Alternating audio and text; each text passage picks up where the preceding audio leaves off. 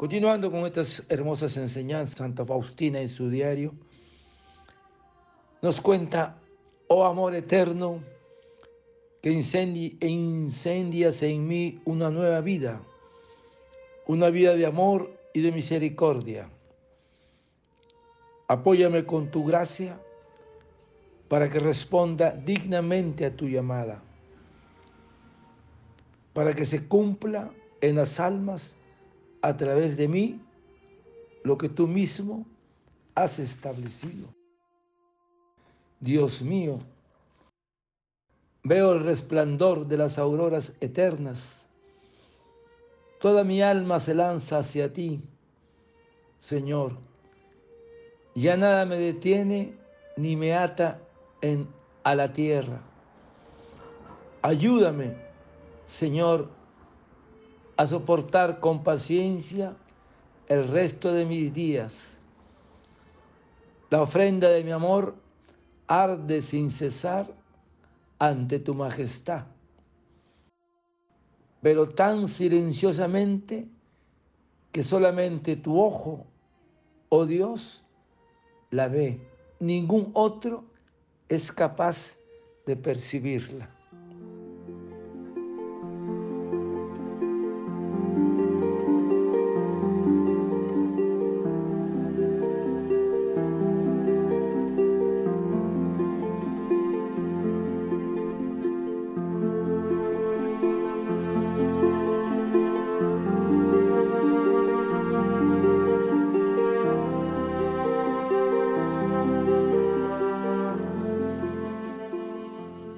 Amor eterno,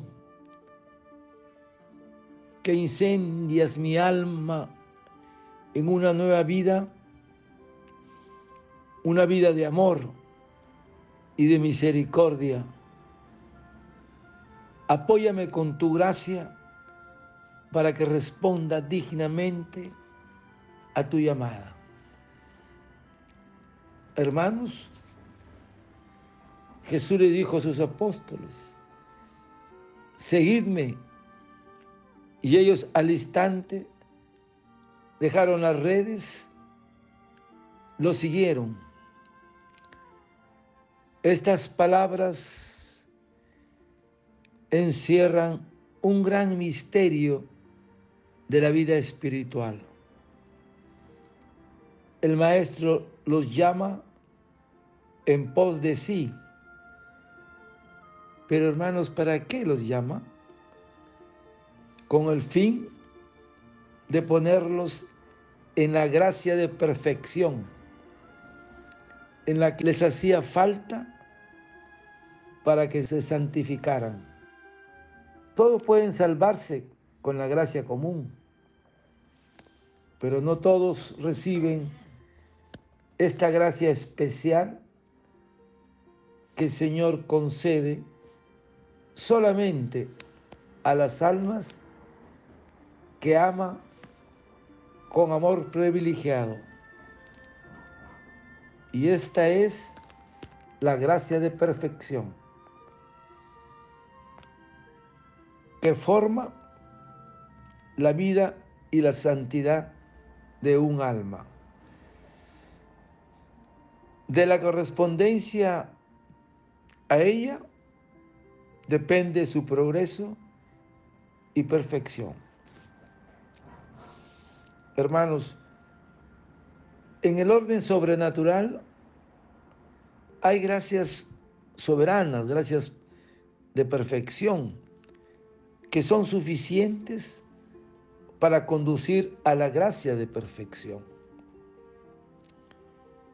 Los apóstoles recibieron la gracia soberana de seguir a Jesús por amor. Esta es su gracia de santidad.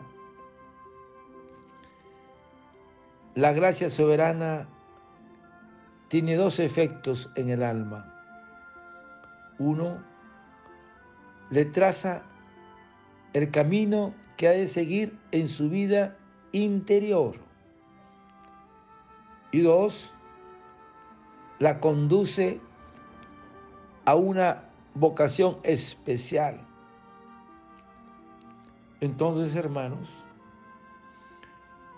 unos tienen una gracia soberana, por ejemplo, a la piedad. Otros tienen gracia soberana hacia la pasión del Señor, de meditar su vía crucis.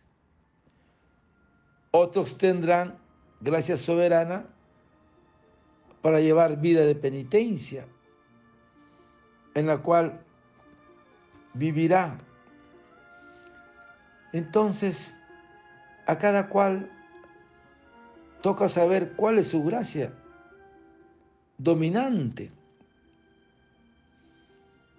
Y en esto consiste el trabajo interior.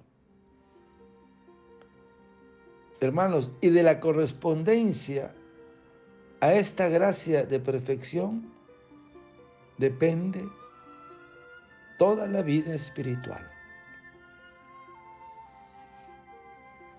Pero la mayor y más excelente de todas las gracias de perfección es el amor al Santísimo Sacramento. Es el amor a Jesús de Eucaristía. Y Jesús prepara esta alma mediante una gracia de sentimiento, de amor hacia Jesús sacramentado. Y Jesús,